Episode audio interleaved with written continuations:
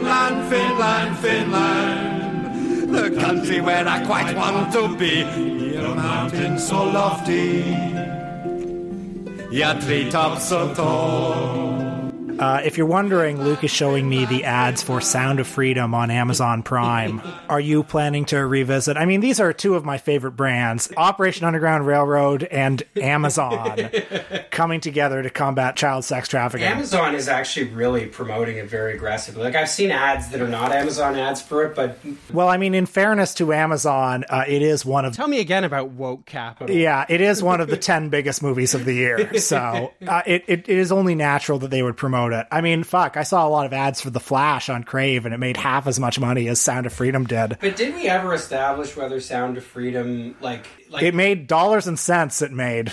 okay, well, I would actually feel bad about watching Sound of Freedom at home, like on a on a streaming app or something, because I have to imagine that it's not the same version we saw in theaters. Because you'll recall the version we saw in theaters ended with Jim Caviezel speaking to the audience directly, imploring us to all buy tickets. Yeah. And he put Yeah. a QR code on screen. Yeah, yeah, folks, we've had a lot of fun tonight, but you know what's not fun? Child sex trafficking. And there are there are over 300 trillion children being trafficked in the US right now. The US alone. He put a QR code on screen to invite us to invite all of our friends. to invite to invite us and the like other five people in the theater who I don't want to step out of line here, but uh, I don't think it's the most upright citizens that go besides us that go to see a film like that uh, at midday on a Tuesday or wherever it was. Well, I don't know. Today we saw a movie at the exact same theater where we saw Sound of Freedom, the Carlton Cinema, and I think it's just a theater that attracts like widows and widowers who are like 78 years old in the afternoon. Aw, I feel bad now. Well, it's just like the theater that we went to is like that's where that's where people go to kill time while while waiting for the Reaper. and uh, I'm sure a lot of the people that we saw Sound of Freedom with were just people like that, people who were seeing whatever was on. Well, you know, it's good for people to eat their vegetables sometimes. You know, Scrooge was playing there today. I'm sorry we missed that. But, you know, with Sound of Freedom, people got, you know, a film, but also very important message. So there's something, uh, Will, that people have been sending me all week. And I'm bringing it up both uh, because so many people have been sending it to me, but also because, like, you know, people know us by now. And, you know, this is perfect fodder for the show. You may have seen this. Uh, former Doctor Who showrunner wants to develop a British West Wing. Have you seen this? Well, I saw it because you posted it Oh. uh, with your typical snark, with your typical judging a book by its cover before it's even come out. Uh, I mean, you're on record as being not pro the West Wing, right? Is that fair to say Yeah, at this point? That's fair to say. I mean, I'm not pro the West Wing, but one thing I do think about it is that uh, it is better than any of these like hypothetical spin-offs that are periodically kicked around would be. Uh, I feel like there's something with political shows, particularly when they're successful, where people to try to do spin-offs and the spin-offs, it always kind of seems to me that they haven't actually understood what the show is. The West Wing is literally like it's a show that is inextricable. The whole idea of it, the whole concept of it is inseparable from the institution of the US presidency. I have no idea what the former Doctor Who showrunner, Mr. Moffat, uh, is his name. What exactly uh, he thinks a British West Wing would be. The show about Danish coalition politics, uh, Borgen, which is a better, much better show than the West Wing. People should check that out if they haven't seen it. That's a show where I'm forgetting who was going to adapt it. I don't think it's popped up yet. But there was going to be a, a an American Borgen, and it's like, what does an American Borgen mean? You mean a show where the lead character is a female politician? Because that's not what Borgen is. Borgen, if you don't have Danish coalition politics, you don't have Borgen. I don't know what the fuck you're talking about. And this is the same thing with the West Wing. I completely disagree. I think the themes, the core themes of the West Wing are timeless and easily transferable from country to country because you want to know what the British West Wing is? It's about Tony Blair. It's about Keir Starmer. It's just, you know, whatever the sort of center left or or center politics are, whatever the sort of elite liberal politics are, it's just transferred to that context. There will be, you know, your little Corbynites in the one corner and there will be the Boris Johnson who I don't know who's I don't know who's in British politics these days, but whoever the equivalent of Boris Johnson is on the right, Rishi Sunak. That's right. And uh, in the middle will be a sort of sensible person who understands. And also, So, I mean, look, yeah, the West Wing is very invested in the majesty of the United States presidency and, you know, the goddamn White House and the flags and, and all that crap. And it'll be about Downing Street. It'll be about going to have tea with the queen every week. It'll be well, she's passed. The king, the king every week. It'll be about like they have the the crown is an example of how this kind of concept is transferable. I mean, you're right, Will. You make a good point that uh, smugness is truly cosmopolitan. We need a Canadian West Wing, oh, actually, which I'm kind of amazed that we don't have it yet. You know, you're you're making me realize something else that irritates me about this because it is well established the West Wing is has been a fetish object among, you know, a certain like cast of maybe this is just anecdotal because this is like the people who are visible to me, but like yeah, like British journalists, like kind of centristy or center left, like the kind of British journalist who like thinks that Keir Starmer and you know Tony Blair are like great transformational leaders, and if we could just get back to that, I'm not going to name her because why would I? But you know, the night Donald Trump was elected, there was one journalist who tweeted, you know, I'm going to be holding my West Wing DVDs a little closer tonight. You know, there's a little hole in the middle of them, and you can imagine what you can do with that. this bugs me because a particular pet peeve of mine is when the British fetishize the United States. And I'm an equal opportunity offender here. I also don't like particular ways that Americans fetishize the British, but I do think the politics of each are a little bit different. And at their worst, they're annoying in different ways. You know, I heard a story once about John Spencer, who plays Leo on The West Wing. Uh, like he was just visiting Britain or something. If people know the details of this, uh, do send them to me. I'm interested. But apparently, he went to Britain and he was like invited to Downing Street. He plays like the president's chief of staff for those who haven't seen the show. He plays a certain kind of ideal of what, you know, a dynamic White House chief of staff, you know, basically isn't elected, but is basically helping run the world. Uh, that's what the character John Spencer plays. And apparently he was like invited to Downing Street and he was like, uh, you guys, you know, I'm an actor, right? Like, I don't. I'm like I'm not a sort of international uh, diplomat or like a global political operative. Well, I'm that's that's actor. loser mindset because Martin Sheen was out there in every election cycle since 2000 doing speeches about as as the fake president. I've come here Oh, to man. endorse. you know, I've talked about this a hundred times already, but it, one of my my favorite example of that. I mean, so Bradley Whitford does all his bullshit, you know, stumping for Hillary and stuff, but the the undefeated top dog of doing this, you know, and whatever. I like Martin Sheen. I'm not going to knock him, but the time Rob Lowe got mad about Bernie Sanders on Twitter in 2016 because you know the thing that really upset Rob Lowe, which I think is interesting, uh, was Bernie Sanders' tax plan. Rob Lowe, uh, who famously quit the West Wing because he didn't think his seventy-five thousand dollar an episode salary was enough. Uh, anyway, yeah, he got so angry about Bernie that he tweeted a video of Sam Seaborn, his character on the West Wing, talking about how it's okay to attack the rich, but let's just not call them names while we do it. Henry, last fall, every time your boss got on the stump and said, it's time for the rich to pay their fair share, I hid under a couch and changed my name. I left Gage Whitney making 400000 a year, which means I paid 27 times the national average in income tax. I paid my fair share, and the fair share of 26 other people. And I'm happy to, because that's the only way it's going to work. And it's in my best interest that everybody be able to go to schools and drive on roads. But I don't get 27 votes on election day. The fire department doesn't come to my house 27 times faster, and the water doesn't come out of my faucet 27 times hotter. The top 1% of wage earners of this country pay for 22% of this country.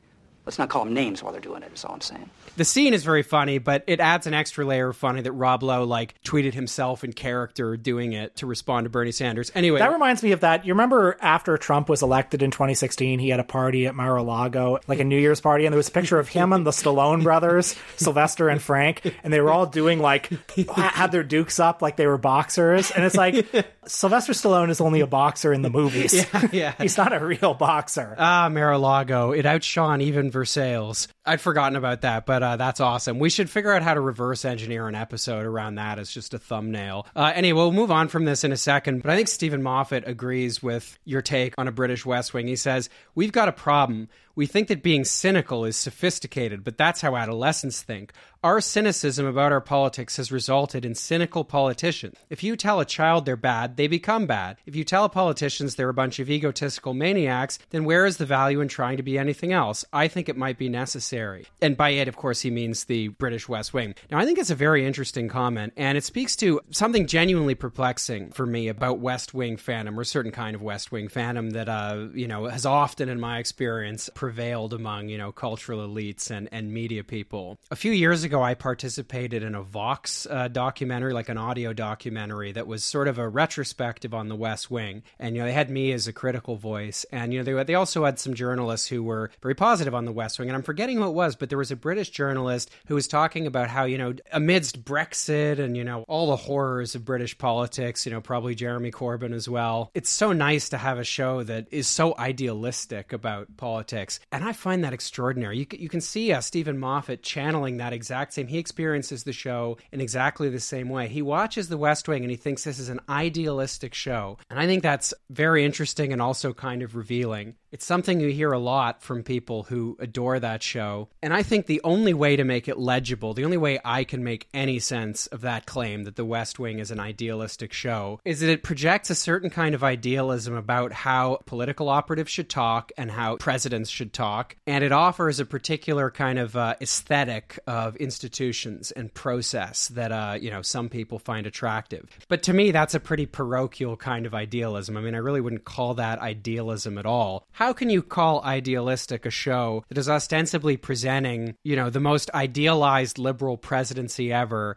and they don't pass any significant legislation. Like, I'm cribbing from my own work by this point, but, you know, I wrote in my essay on the West Wing a few years ago, like, even in their wildest and most unconstrained fantasies, liberals accomplish nothing. And so, yeah, I've always found it perplexing when people call the show idealistic. And it's amazing that that is the movie's doing to justify the British West Wing is we need an antidote to all this cynicism where, you know, the people in government, they have the right kind of education, they talk the right way. They still don't change society in any recognizable way. And, you know, maybe they do extrajudicial killing like uh, President Bartlet does. Maybe they quote unquote save, i.e., cut Social Security. But hey, those walk and talks, man. Well, he's since denied it, but last week there was that report that Tony Blair was going to be the point person in Europe to help resettle the Gazan refugees. And I'd like to see that be maybe the plot on the first pilot episode of the British West Wing. Like, really, again, in dark times, an idealistic message that all of us countries really can work together. We can reach across the aisle.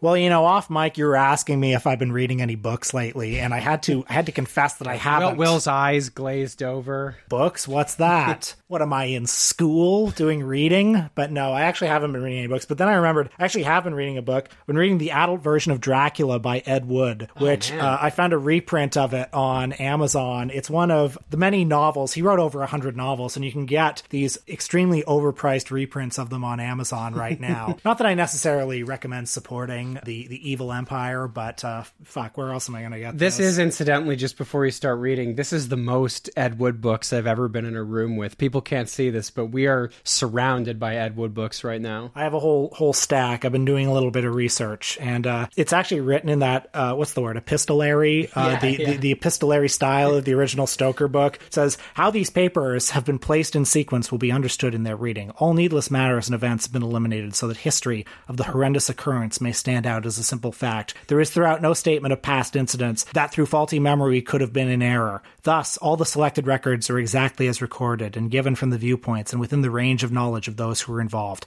Chapter 1 Jonathan Harker's Journal, 3rd May, Bistritz. A piece of ass is a piece of ass, be it in England or here in Transylvania. At least that's the way this buxom peasant girl appeared to me as she slipped the blouse up over her shoulders and then tugged it along her arms. She wasn't wearing any brassiere, so her breasts. Well, anyway, it goes on like that. uh, you know, just a great book. Again, done in that style. It starts with Jonathan Harker's journal, goes on to um, Mina's journal, letters here and there. Well, I like Ed Wood's novels because they're all about 120 pages and they take as long to read as they took to write. uh, and you can you can they don't really follow like a clear like three act or even five act structure. It's more like okay, here's a chapter. Here's another chapter. Here's another chapter, and then eventually we we've hit the quota, and all the chapters end with a sex scene, and they're all written in a kind of hard boiled style. Anyway, the other book I've been reading lately is I've been rereading my favorite ever book on creativity, The Motern Method by Matt Farley, who has been discussed on this podcast and others many times. It's 136 pages with enormous lettering. You can read it in about an hour and a half, and it's his version of Mao's Little Red Book or Bresson's Notes on the Cinematographer. And I'd like to share some of this wisdom with you, the listeners, who are thinking, you know, we are in a new year, thinking of embarking on your creative projects. And I really do think this book is helpful because Matt Farley really figured out a way to, you know, there are certain models of success. You know, there's the, let's call it the Kevin Smith model of success. You max out your credit cards and you hope to hit the lottery with your creative project. Then there's the Llewyn Davis model, which is that you try and you try and eventually you fail and you get a job somewhere and you stop being creative. Here's a chapter, a short chapter from Farley's book called Stay Where You Are. The generally accepted story of the creative arts is that you go to a big city to pursue your dreams and to make it. This has never really been mandatory, and it is becoming increasingly unnecessary. There was a time when your best chance of getting your art out there was for a big entertainment company to hire you to work for them. For many, this is still the dream, if only because they have no idea there are plenty of alternatives now. This should never have been the dream, really. An artist's dream shouldn't involve being an employee of a mega corporation. Who wants that? An artist's dream should be to make enough money off the art so that the artist can afford to keep making art. You don't need to be employed by a mega corporation to do that. It's expensive to move to a big city. It's expensive to live in a big city. Once you're there, you might have to work more hours in order to make ends meet, which means you'll have less time to work on your art. All the while, you're hoping to be discovered by an industry gatekeeper. Is that the best environment for you to develop as an artist? Maybe it is for you. In that case, go for it. But for everyone else, before you go off to make it in the big city, consider making it at home. One last bit of prose here from a chapter called Release Everything. You could create art that you then hide in a closet somewhere, allowing no one else to see it. You tell yourself that this art is just for you. But I don't believe it. I'm pretty sure that you want people to see it. Art should be shared with other people. That's the whole point. Even if you really don't want people to see it, you still need to release it in the world. What does it mean? It means just making the work publicly available, on display somewhere. That would usually mean putting up on some kind of online platform, like a music or video site for songs and movies, or web page for written and visual pieces, etc. Why must you release it into the world? Because until you do, it's never truly finished. You could always go back to that closet and put more finishing touches on it. By not releasing it, you're telling your brain that it's okay to keep thinking about that project, when in fact, it's time to start thinking about the next project. The next project will be harder and harder to come by as you have more and more unreleased works piling up. Get them out there into the world and move on. Okay, now one last final thing, and this is the most useful of all a chapter called Wouldn't It Be Funny If? Sometimes in a conversation, you'll hypothesize about a creative idea by saying, Wouldn't it be funny if, followed by a description of a very ridiculous idea. It's an idea that no self respecting person would ever devote a lot of time to. But if you learned that someone had done it, you'd be curious about it, right? Of course you would. You'd bring it up in conversation with friends. Do that project. You have to do that project. A wonderfully ridiculous idea has fallen into your lap. All you have to do is devote a lot of time and energy into making it a reality. When it's over, it could become legendary. People will say, Did you hear about that artist who? I think this is all very useful advice. So, as we are here in a new year in 2024, do your ridiculous project, put it out somewhere, and then move on and do the next ridiculous project. Yeah, trust me, when your friend says, let's do the Michael Moore podcast, just fucking do it. Before we get to the movie, a few plugs. Patreon.com slash and. You know it. You love it. You've heard of it. Just a quick update on some of what's on there right now. We recently did an episode on Stanley Kubrick's Eyes Wide Shut. Finally, a long time coming. Uh, is it about Jeffrey Epstein or is it about a lot more than Jeffrey Epstein? uh, find out the answer to that question. We did a special tribute episode to the departing New Yorker writer Andy Borowitz. And we also did a year in review episode, looking back on all the classic Michael and Us episodes from 2023. There's also an interview that I did with Guy Maddin for my Stooge Journal about uh, the Three Stooges. So uh, look for that there on patreon.com slash Michael and Us.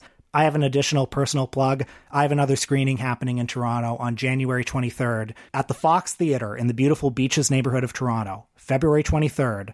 I'll be showing a comedy kung fu movie from 1976 that has never been seen since the 70s in a beautiful uncut widescreen version. There's a new restoration that we're showing. It's The Dragon Lives Again. It's a movie in which Bruce Lee goes to hell. He fights James Bond and Dracula and many other pop culture characters, but he doesn't do it alone. He makes friends with Popeye the Sailor. This is an actual kung fu movie from the 1970s. It's a pure delight. You will never have another opportunity to see this movie in a movie theater. So come on out. It's my dream come true, frankly. You can get tickets at foxtheater.ca. Remember, January 23rd. Now, on to the movie. In Soviet Russia, car drives you. Well, that's not the thesis of Aki Kaurismäki's 2023 festival hit, Fallen Leaves.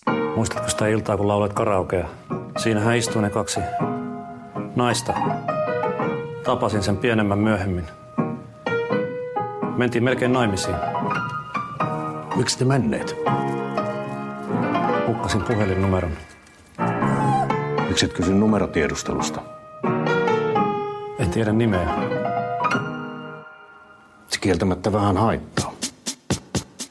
This is a movie that I saw last fall at the Toronto International Film Festival. It was one of five movies that I saw on the first day, and it is a delight actually going to a film festival and having an experience like that. I mean, you don't necessarily do complete justice to all the movies, you know, going from one to the other to the other. Some of them, you know, quite dense art films, but it's kind of an exciting experience to get this like survey of international cinema, you know, the exciting things happening in movies and just go from like, well, you know, in the morning you're in Switzerland and then you're in Japan and then you're in Finland in this case, and then you're in Japan again. You know, an incredible full body immersive experience. But this movie, this is exactly the kind of movie you want to see as the fourth movie of a five festival day because it's 82 minutes long and it's a pure delight.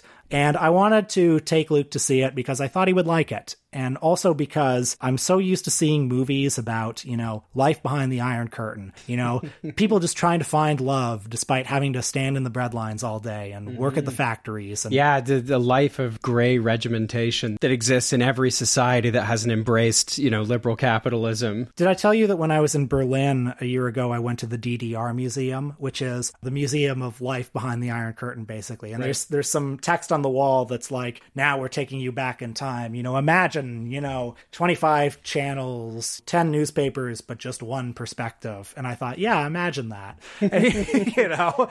But then, as I went in, I thought, okay, you know, rubbing my hands together, let's find out about the bread lines, misery in the Soviet Union. And then I get there, and it's like, oh, it's just I don't know, it just looks like they show you what an apartment looked like. They show you what the TV commercials look like. They show you what the cars and the cereals and everything. It's just like, oh, it's basically looked like what America looked like at the time. Yeah, yeah, yeah. I'm sure there are many uh, differences, large and small, but you know, the impression I got from leaving it was if you were just an ordinary workaday person, basically the same. Well, I feel like in the United States, uh, especially or in American culture, there's been a tendency to portray like anything that happened east of West Berlin, you know, between the late 1940s and you know the early 1990s, like it's all it's all darkness at noon. These societies of terrifying regimentation without color and you know where people didn't experience joy and that kind of stuff. And yeah, of course that's ridiculous. But actually, uh, Will first alerted me to this film, uh, Fallen Leaves, which indeed is a is a wonderful and delightful film. I was very pleased to see it today. After we did, gosh, I, I don't remember the name of the movie, but the Tetris movie. What was I, I believe it was called Tetris. It was just called Tetris, okay.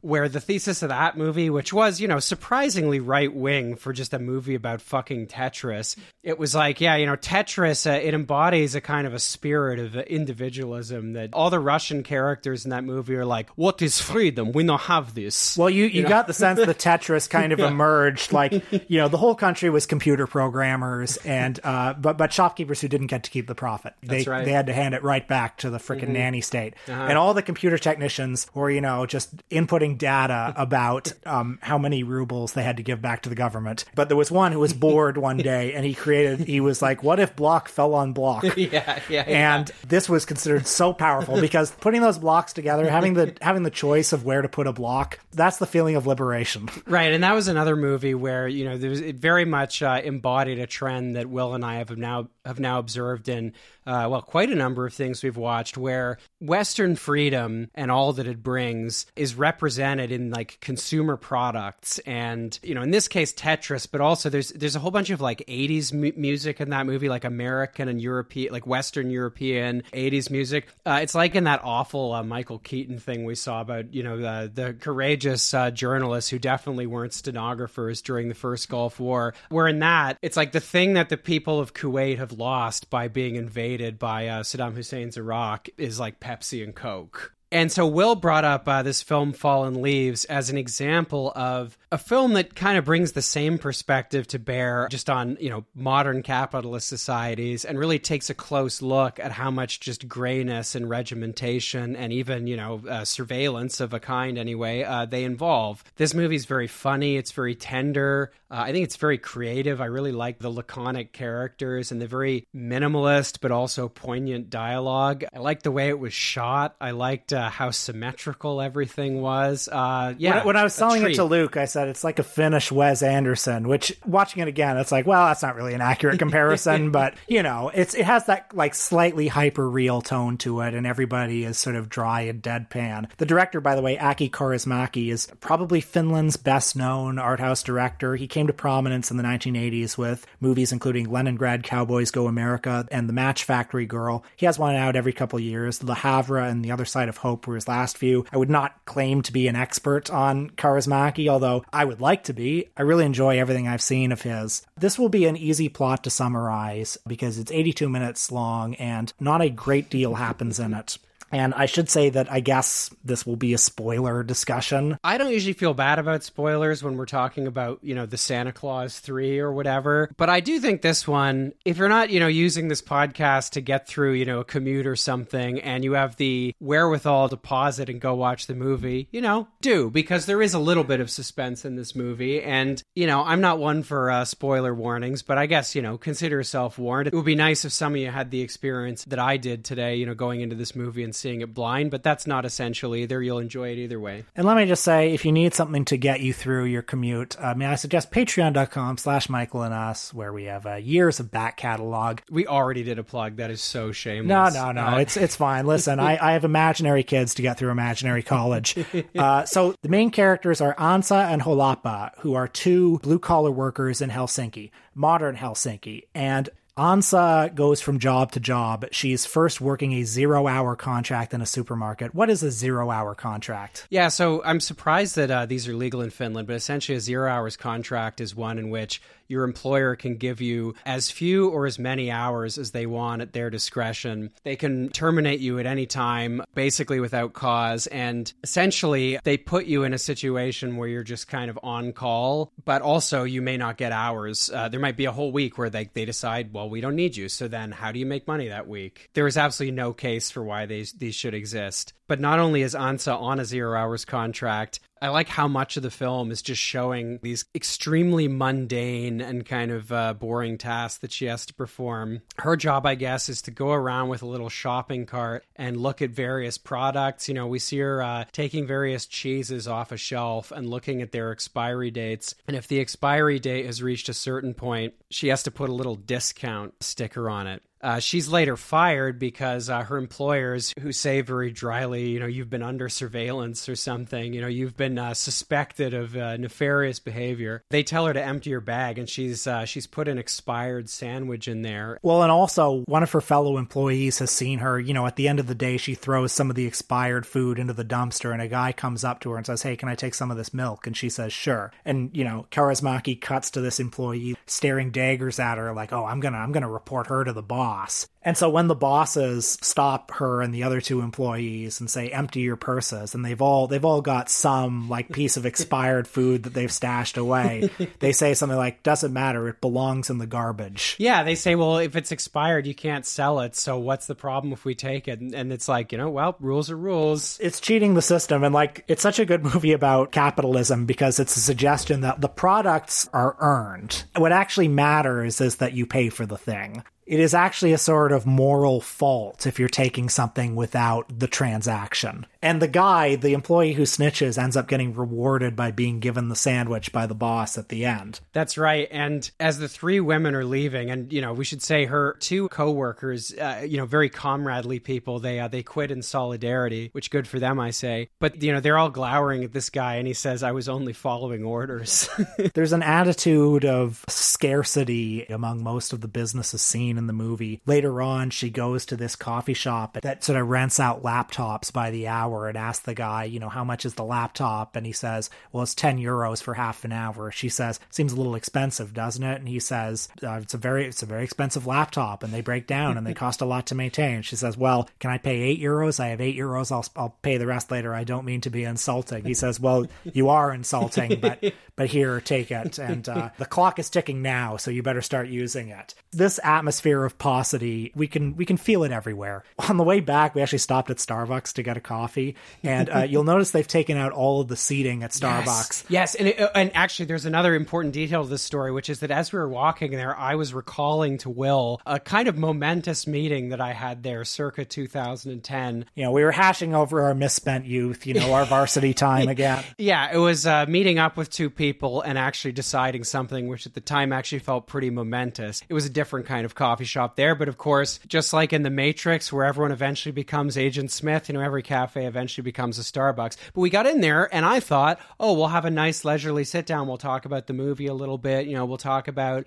uh, how our year's going so far. And Will pointed out, uh, yeah, there's they've they've basically gotten rid of all, all the seating that would be conducive to you know sitting that you might actually use to do anything more than like put your bag down for like five seconds. And this is the same at yeah. almost all Starbucks. Yes. This has been a very conscious Yes. strategy because they want to encourage turnover and uh, they, they don't want the homeless coming right. in. Yes, And so, and you were, you were mentioning that at one of these Starbucks, they have a bathroom code, which is always the most humiliating thing to have to ask for. It's like, um, excuse me, I'd like to, uh, Yeah. uh, I, I- I'd like to do my, my Can I relieve myself? my basest functions, Yeah. my most disgusting Yeah, private functions. Can I? in a in a public space, which just makes it yeah, worse. I'm in my 30s. Can I ask? I ask you for a Can key. I go to the bathroom? and, yeah, I don't know. Can you? Uh, yeah, and you said that like they change the password Yes. every week. Well, there's a, there's one that I've been working in just because it's you know nearby where I live, and so when I first went in there to work the other week, I said you know I did the humiliating ritual and I asked can I have the code, and then I wrote it down, and I thought okay that's great, I'll never have to ask again. Uh, but nope, it turns out they change it every single day because you know we wouldn't want the wrong per we wouldn't want somebody abusing the bathroom privileges of the Starbucks. That would be the worst thing to ever happen. and you know what's great? Starbucks are closing everywhere. The business is down because what do we go to Starbucks for? Not for the coffee, which fucking sucks. It's burnt shit coffee. It's good coffee. I hate it. Luke is shaking his head. He disagrees, but I hate it. I think it's fine, But, whatever. but but you know what do we use Starbucks for? We use it for the Wi-Fi and for the bathroom. Those are the two functions, and they've destroyed that. By the way, we have a number of listeners who are with Starbucks Workers United. Love hearing from you guys. Yeah, this is not criticism to you. This is criticism to Howard Schultz, that bastard. yeah, fuck that guy. To turn back to the movie, the thing about it is so many of these sequences. I mean, you're right that they do have this vaguely Wes Anderson-ish kind of deliberately mannered uh, dialogue. You know, characters sort of offering a rejoinder to something that may be a rejoinder to the previous comment, but isn't really a response to the thing the person just said. All kind of little flourishes like that. And there's a little bit of absurdism to it. You know, in the scene we were just talking about, the uh, you know rat security guy saying I was only following orders. But the thing is, I mean, I've worked in places that have this level of regimentation. I'm sure I told you the story, Will, about when I got in trouble at the restaurant I used to work at for uh, punching in when I came down the stairs to change. I was supposed to change first and then punch in when I was going back up the stairs when I was already dressed because it was understood Yeah. that my shift did not begin until I had like literally started to go up the stairs towards the And there's a little Gareth Keenan in every office. I mean, literally, there were like, yeah, there were. The restaurant was no exception. There was at least one guy who was a kind of he was the local Vichy collaborator. But yeah, there was. I was given a very like stern and matter of fact talking down to because you know the restaurant might have been at risk of losing like I don't know uh, one cent every week if they had to pay me for the thirty seconds where I was getting changed, which obviously they should have fucking paid me for that. I'm at work.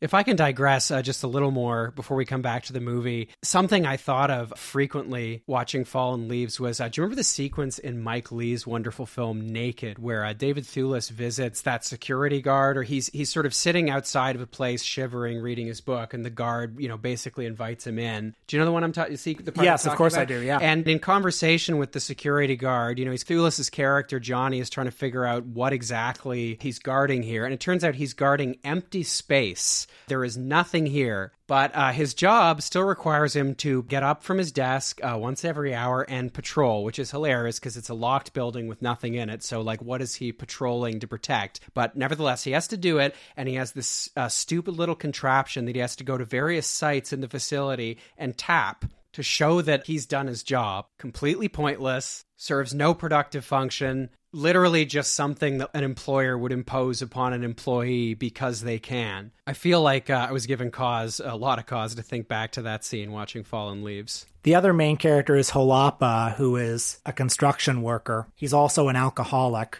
There are two kinds of conversations in this movie. There are the ones where it's quiet because there's nothing to say, and there are ones where it's quiet because nothing needs to be said. And frequently, to escape their miserable existences, the characters in this movie go to a local bar with some karaoke where um, there's nothing to say. You know, they're all just sort of sitting there uh, pounding back drinks, which is, you know, I'm sure many of us can identify with this. You're at the bad job and you go there and you spend most of your waking life there. Uh, you're getting up at six and, you know, you're getting home at seven in the PM, that is. And then on Friday, your fun relief is you and the one coworker you can stand go to the bar. You get to spend half your wages for the day on like a few pints or whatever. Right. And, And you it- get to listen to people do karaoke, which, by the way, uh, something I really liked about the karaoke in this movie is how variable the song choices are. The, the first time they go in there, the first time Holappa and his friend, who I think's name is uh, Huotari, I'm sure I'm mispronouncing that. Apologies to any Finnish listeners. But the first time they go in there, there's a guy, uh, like at the beginning, he's, there's a guy singing ZZ Top, doing a pretty good uh, ZZ Top rendition, I have to say. And then the next guy. is like, uh, and we now have uh, UC singing uh, Schubert's Serenade or something. The song choices are very eclectic. And even though it's kind of an improbable sequence of songs, and I guess it's kind of intentionally absurdist, I also found it very charming and kind of, in a certain sense, even plausible. This is something the film, I think, does very well is, you know, it's not saying that its characters are robots who don't have inner lives or interiority, don't feel things, don't have affection for other people in their lives, don't have baggage they're carrying, traumas, etc. It's saying the world around them is constantly trying to make them into robots. What I love about this sequence is, you know, everybody gets up and they've all got a completely different thing. One guy wants to do ZZ Top, another guy Schubert's Serenade. So the characters meet at this bar. Ansa and Holappa are each there with a friend of theirs. Uh, Holappa's friend Huotari performs, you know, I think rather badly a karaoke Yeah, song. yeah, yeah. This And, guy's funny. I like this uh, guy. Ansa and her friend Lisa are complimenting him on his beautiful voice. You know, perhaps, perhaps not entirely sincerely. and Lisa is making a joke about how, oh, you know, for for such an older man, your voice is very good. I thought this joke was funny because he's uh, honestly like pretty handsome for like a middle-aged guy. But it becomes a running gag about how he's trying to convince her. He's actually not. He's, he's not even fifty yet, actually. But here, Ansa and Holappa meet, and they have a courtship. I mean, the two performances by the actors, whose names I won't even attempt to pronounce, are just wonderful because they communicate so much. I mean, it's this deadpan, almost Bressonian acting. And in fact, the name of Robert Bresson is name checked a couple times Yes, in this film. point, yeah. Um, but it is very Bressonian acting that nevertheless much is communicated in the eyes and in just subtle mannerisms.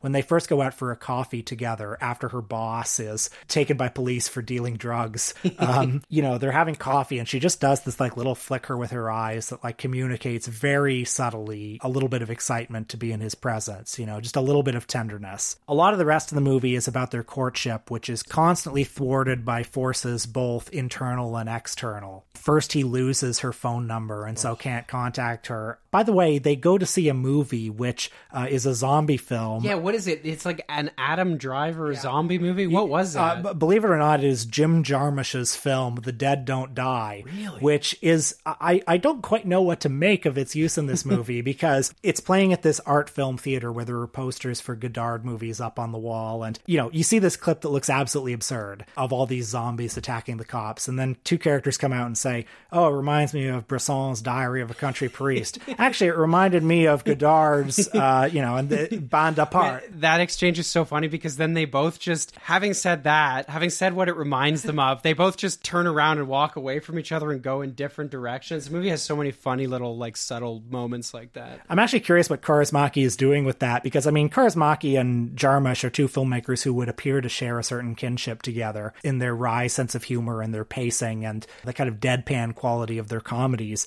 But you know the way he uses that clip from the Jarmusch movie, it's so brutally out of. I mean, it's not his best movie by any means, but it's so brutally out of context. You'd think it was like a a normal zombie movie. There's some suggestion in the dialogue of like, well, isn't it pathetic that we all went to see this terrible movie, right? I don't think that's too uncharitable a reading. Anyway, the ghosts of sort of mid-century modernist art house classics kind of hangs over a lot of the movie. There are posters of Godard and Bresson and Fellini movies all through the movie, just at bars and restaurants. I'm not entirely sure what to make of it because they stick out like a sore thumb in this vista that is otherwise cold and functional and a lot of construction. I have a reading of that. I don't know. We'd have to we'd have to ask the director, but my reading of that is pretty straightforward. Actually, I think it's meant to harken back to kind of post-war social democracy that produced all of this, you know, great and challenging art, and it's sort of saying, you know, there was a time, you know, if only a couple of decades or whatever, where the lives of many fewer Europeans, anyway, were quite this regimented and gray. I think that's my reading of it. And now Jim Jarmusch makes The Dead Don't Die. um, so a lot of the film follows these two characters as they have a series of missed connections and keep running into each other and keep trying to spark this courtship. Among other things, Holappa has to conquer his alcoholism. None of this is played for melodrama, by the way. It's very matter of fact. And while the movie is about everyday sort of desperation and immiseration, it's it's also not miserable. The characters do have feelings and interiority and experience joy and experience sorrow and experience friendship. It's not an exercise in miserableism, you know? It's just matter of fact. Yeah, I agree. I guess there's no point in uh, running through every scene where one of the characters is fired or exploited at work, but uh, one that I found particularly devastating is, you know, he's a craftsman, he's a metal worker, and uh, there's a scene where he's he's gotten injured at work, and this is after we've seen him repeatedly told uh, his foreman, you know, the equipment they're using needs they like it needs to be replaced. It's dangerous to keep using it. Uh, it's making the work slower, uh, and then of course, you know, he gets injured somehow on the job. We don't see the injury take place place. We just see him being uh, treated by, uh, you know, some ambulance workers have shown up. And then the ambulance worker says, okay, well, now we have to do a breathalyzer test. That's just a part of any accident scene. And of course, he's got alcohol uh, in his blood, which they quickly detect.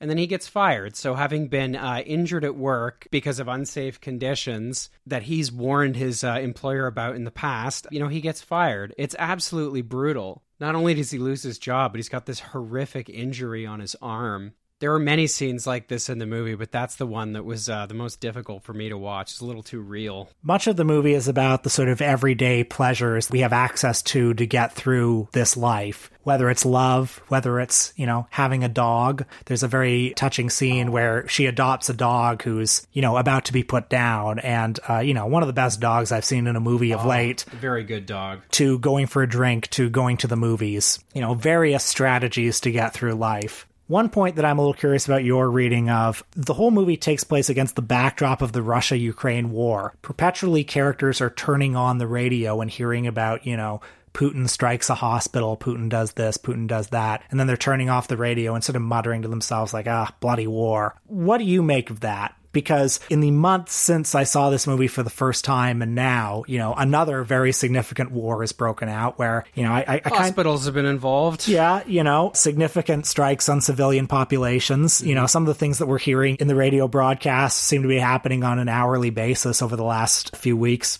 And I feel like uh, we kind of relate to it much in the same way that the characters in this movie do. It's like they turn on the radio, they hear something horrible that is both happening and is very disconnected from their lives, and then they turn the radio off and they go, "Oh man, that's terrible." Well, I think there's only one instance where a character actually reacts so directly. Uh, there's something where, you know, the first time Holappa comes over to Ansa's house, she goes to put on some music, but then when she turns the radio on, uh, you know, it's just some news about the war. And she says, ah, bloody war, and she turns it off. But I'm pretty sure that in every other instance where the radio was turned on and this was the news, it kind of seems like the characters are more turning it off, if not out of boredom, then out of a sense of kind of dislocation or disinterest in it. Because as you said, it's something horrible that's happening at a distance. There's a single instance towards the end of the film where one of them turns on the radio and it's just some news about the weather. And I feel like that is kind of the key to understanding this motif throughout the movie. The world around these characters flattens them so much that even news of Russia's strike on the hospital in Mariupol becomes, you know, like the weather because that's how much their surroundings and the economic system which they live under deadens and flattens their surroundings. It's funny, in virtually any shot, like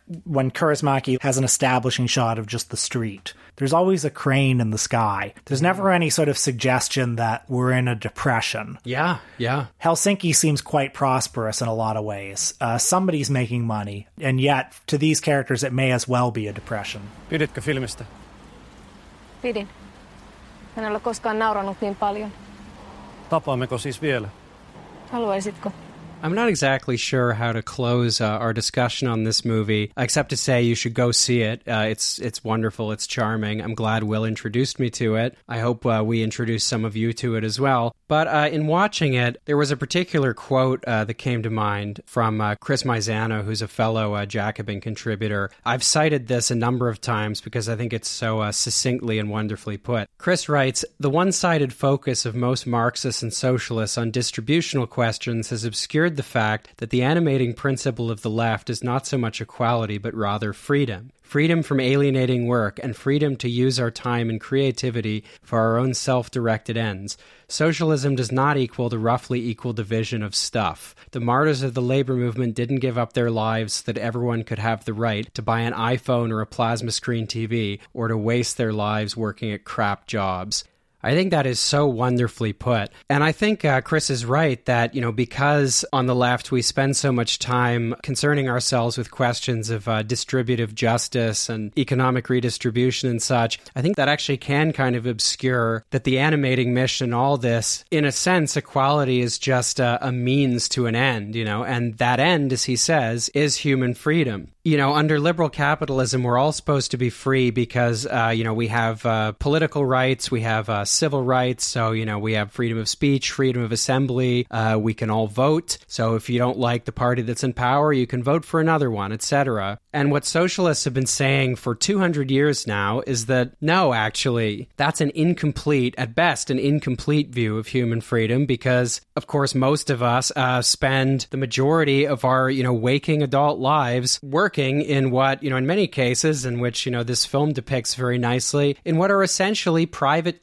tyrannies where, you know, for X numbers of hours a day, you're required to perform a task or a series of tasks that uh, you would absolutely not be doing if you didn't literally have to in order to eat and put a roof over your head. In many cases, particularly if you're doing uh, physical work or manual work, it's taking a toll on your body as well. It's the worst jobs tend to take a toll on your mental health as well. And so, yes, in theory, like there's a constitutional document somewhere that says, uh, you know, all citizens of such and such a society are equal before the law and they all have the same rights. But for the majority, for working people, that's not really true because in the space, in the sphere where they spend the majority of their day, there actually isn't democracy. They are not choosing how to uh, spend their time. They don't have a say in what their surrounding conditions are. If there's a problem, they're not really in a position to change it in most cases. I mean, you might form a union, but in the United States anyway, labor law is so tilted towards employers that, you know, most union elections take place under conditions that would not pass scrutiny, you know, if there were international monitors present. If there were fair labor laws, there'd be 60 million more unionized workers in the United States tomorrow. But so I wanted to share that quote from uh, Chris Maisano. And I think to tie this whole discussion back to the moment uh, Will first told me about this film, you know, Will was exactly right. You know, know, when he pointed out that we're we're constantly watching these films where it's like, oh, look at life under socialism, and then it's actually just showing us what life under capitalism often is. This film shows that with absolutely remarkable humor and tenderness, and uh, yeah, I can't recommend it enough.